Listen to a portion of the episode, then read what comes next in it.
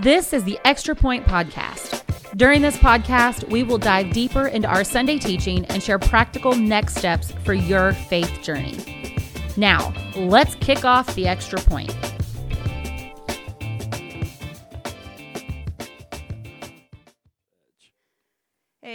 Welcome to the Extra Point podcast here with Southridge Church. My name is Anna, I'm the youth pastor. This is Scott, he is our um, lead pastor, and this series that we are in is called Silent but Deadly. We're talking about the sins in our life that seem typical and normal and accepted, but they're actually killing us spiritually every time we're a part of them. And so this past week, we looked at the sin of envy and the power that envy can have in totally destroying our life and taking it completely off track, leading to sin and destruction every time we engage with it.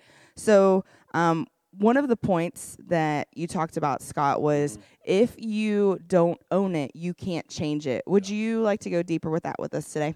Yeah, I got that idea actually from um, when I had cable installed at my house whenever I was renting like 13, 14 years ago.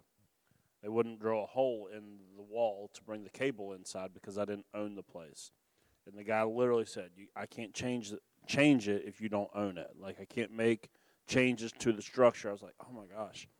All right. In the moment, I was very frustrated. I called the landlord. She owned it, so she was able to change it, and so I got my cable.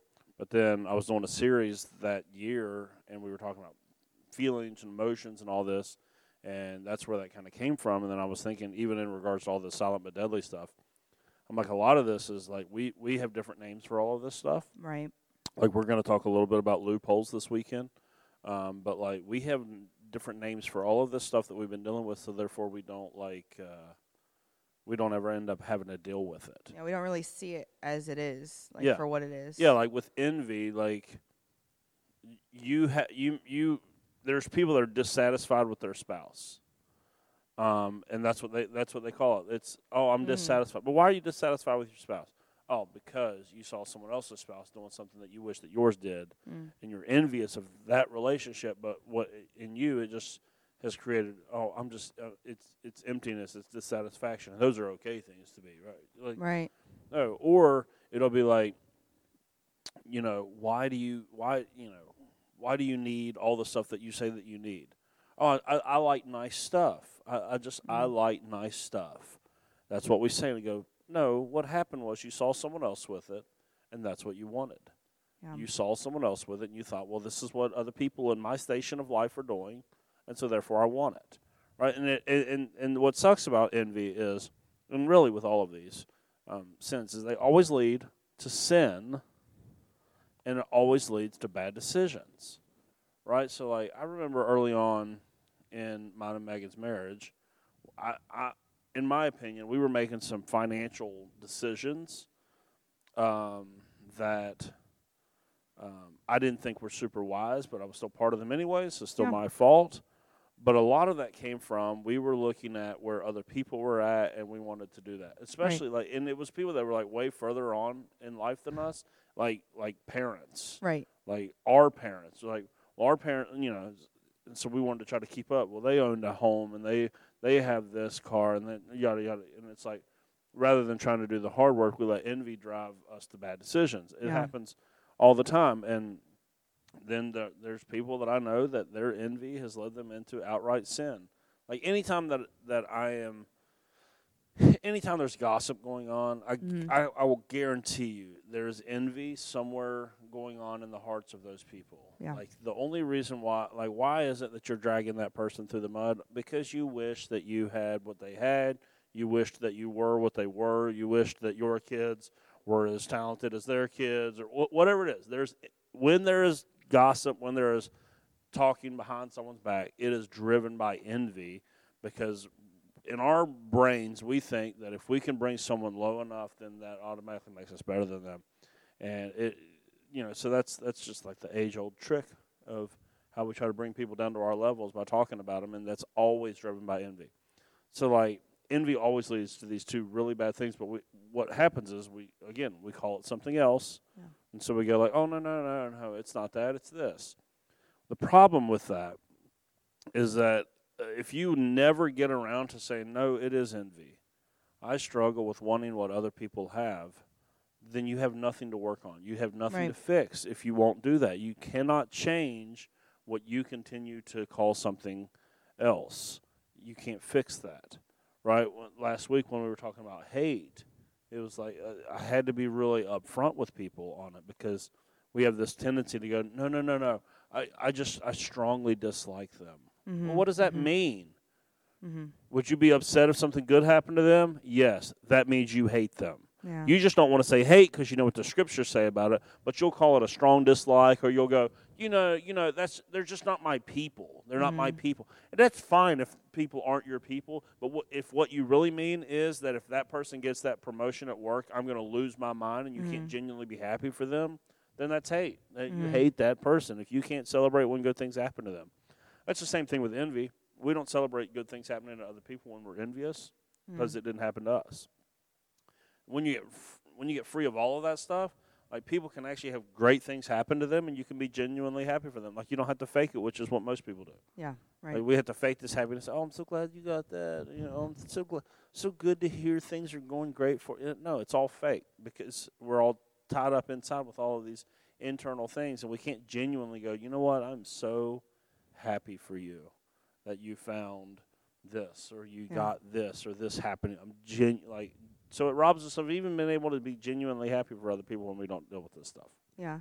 I love like even that term like genuine like I think that that's what this is leading towards is the the answer to this is contentment like a genuine contentment and that comes from Christ like a genuine Yep. contentment in Jesus and the gift that he offers us what he's offering us like the things that God has created for us and finding contentment in that and not in all the other things Yep. um and I this is just maybe something that I think of is if we are finding our contentment in Jesus solely, is there a place where we can go where we almost become so discontent with everything else? Yeah. Like so discontent with family, with f- with friends, with other like is there a place where we can get that's almost the opposite side of the Mhm. spectrum, potentially just as dangerous because we're removing ourselves from finding contentment and everything Mhm. else and only in Christ. Like I don't think that's the answer either. No, that pe- this pendulum swings as with as with any issue that we'll ever talk about. This pendulum swings both ways, really, really far, and extremes. I, I wish, I wish that we could get people in our current culture and society to understand this. Extremes are very rarely ever helpful Mhm. or healthy. Yeah. Um, and so you can swing all the way to the one side of envy where you got to just have everything hmm no matter the cost. You can also swing all the way to the other side to where you denounce everything and you live this like wor- weird and you were setting me up because you know I can't say this word um, asceticism, but I think Google I think that was yeah, it I think that was it. asceticism. Nailed it. You can swing all the way to this side and then it goes well that's not that's not the answer either Yeah. right? That's not the answer. In fact, I'm going to talk a little bit about this this weekend. So this will be like a little bit of a foreshadowing. Sure. But we're talking about lust this weekend, and like a lot of people's, um, the way that they deal with lust is to try to fully remove themselves from any possible situation hmm where they could ever experience lust. There's there's tiny bits of wisdom in that. Yeah. But what is the what is the more Jesus-like response is to be able to see people, no matter who they are, what they're wearing, or any situation like that, as Jesus sees them Yeah. Yeah. Yeah. because truth be told no matter how good of barriers you put up in your life um, you're not going to be able to escape all of it Yeah. and so you have to learn how to deal with like all right it's going to get put right in your face Yeah. if you don't have things squared away in your mind in regards to this those moments that all your barriers didn't work they all they didn't keep everything away from you so you can't swing all the way to this far asceticism over here where it's I I don't want anything to do with anything hmm um, you know, nothing. Like that's like I know like I've heard I, maybe I don't know anyone. I've heard of like Christian families though, like just like tormenting their kids with like a poverty gospel Mm. where it's like Mhm. no no no we're just we're gonna suffer for jesus Mhm. you know it's like goodness gracious like let the kids have some ice cream or something like no, man, that's money that could be going to missions work. Like, no, that's not the answer either. It's being. It's like I was talking about with the the rich young ruler. Like, it's being able to have stuff without stuff having you. Yeah. Right, and this is this is the case with all of our desire. Um, the reason why so many people have an unhealthy relationship with something like alcohol is because it swings so far to one side, and they go, "Well, it either has to be me, you know, with a lampshade on my head, Yeah. or I'm teetotaling, hating everybody that has anything to do with it." On this side, it's like, goodness gracious, like just it, it swings so far both ways, and ne- neither one tends to be super helpful. And I'm not saying that if you're a teetotaler, don't drink out. I'm saying that attitude where you are judgy towards people that do Yeah. is the unhelpful part of that swing. Um, but like just in, in all of our desires, there's like re- far extremes that if we could just find the middle ground, just sometimes. Yeah. But yeah, asceticism is just not gonna not gonna work either. It's just not a people people were trying this already in the first century. They thought Mm. that this is the way that I will honor Christ. So there was you would find these communities that totally remove themselves from um, anybody and everything worldly whatsoever. Well, what sort of um, it was actually a group of people like this that when Jesus in Matthew chapter five starts talking about being salt and light, Mm-hmm. it was this group that he had in mind. Mm. It was a group of people that were essentially living underground where there was no light.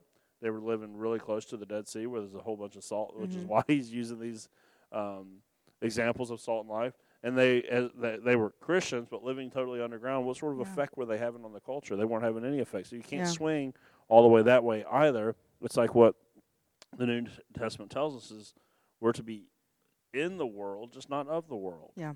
And so it, it's not just a putting up barriers, you know, to where nothing can get into my little Christian bubble, or mm-hmm. because that's not healthy. That's not healthy. Like for you to not be able to just there's things in life that w- find a healthy way to deal with them rather than just try to completely keep them at bay Yeah. right? Like when we talk about lust this weekend, the the answer is not only well, you know, when a woman walks into the room, I just put my head down to the ground and Right. no, that's disrespectful. that's the daughter of the of God that like you should Yeah. honor and respect her. Same thing, women to men. Like Right. you can't just like, oh well, I just don't talk to any women whatsoever. Why? Like Yeah. why? Well, because I, you know it's, it's an area of struggle for me. Well, then let's clean up the area of Right. struggle so the way you can treat people like humans. Yeah. Like it's it's that's you can't like yes, I'm going to talk this weekend. Should you have uh, restrictions on your internet? Absolutely. Are there certain apps that you should have deleted off your phone? Absolutely. Do some of us need dumb phones instead of smartphones? Absolutely. Yeah. But that doesn't mean that the next time that you go to the swimming pool to take your kids to have a fun time, you go, well, I can't go to the swimming pool anymore. There's Right. women in bikinis there. Yeah. How are you going to handle that? Yeah. If your goal is only one night, we just stay in our little Christian mode. We don't ever do nothing. We just keep us away from everybody. Yeah. And so this envy thing, it swings both really, really extreme towards I got to have everything. It also swings towards this unhealthiness where it's like I'm a hoarder now um, Yeah. of of everything, and everything I do, I could reason like, oh, that's money that could be given to the kingdom. Yeah. Like it's like, gosh, there- neither one of those is very faithful to the scriptures. Yeah, no, I agree.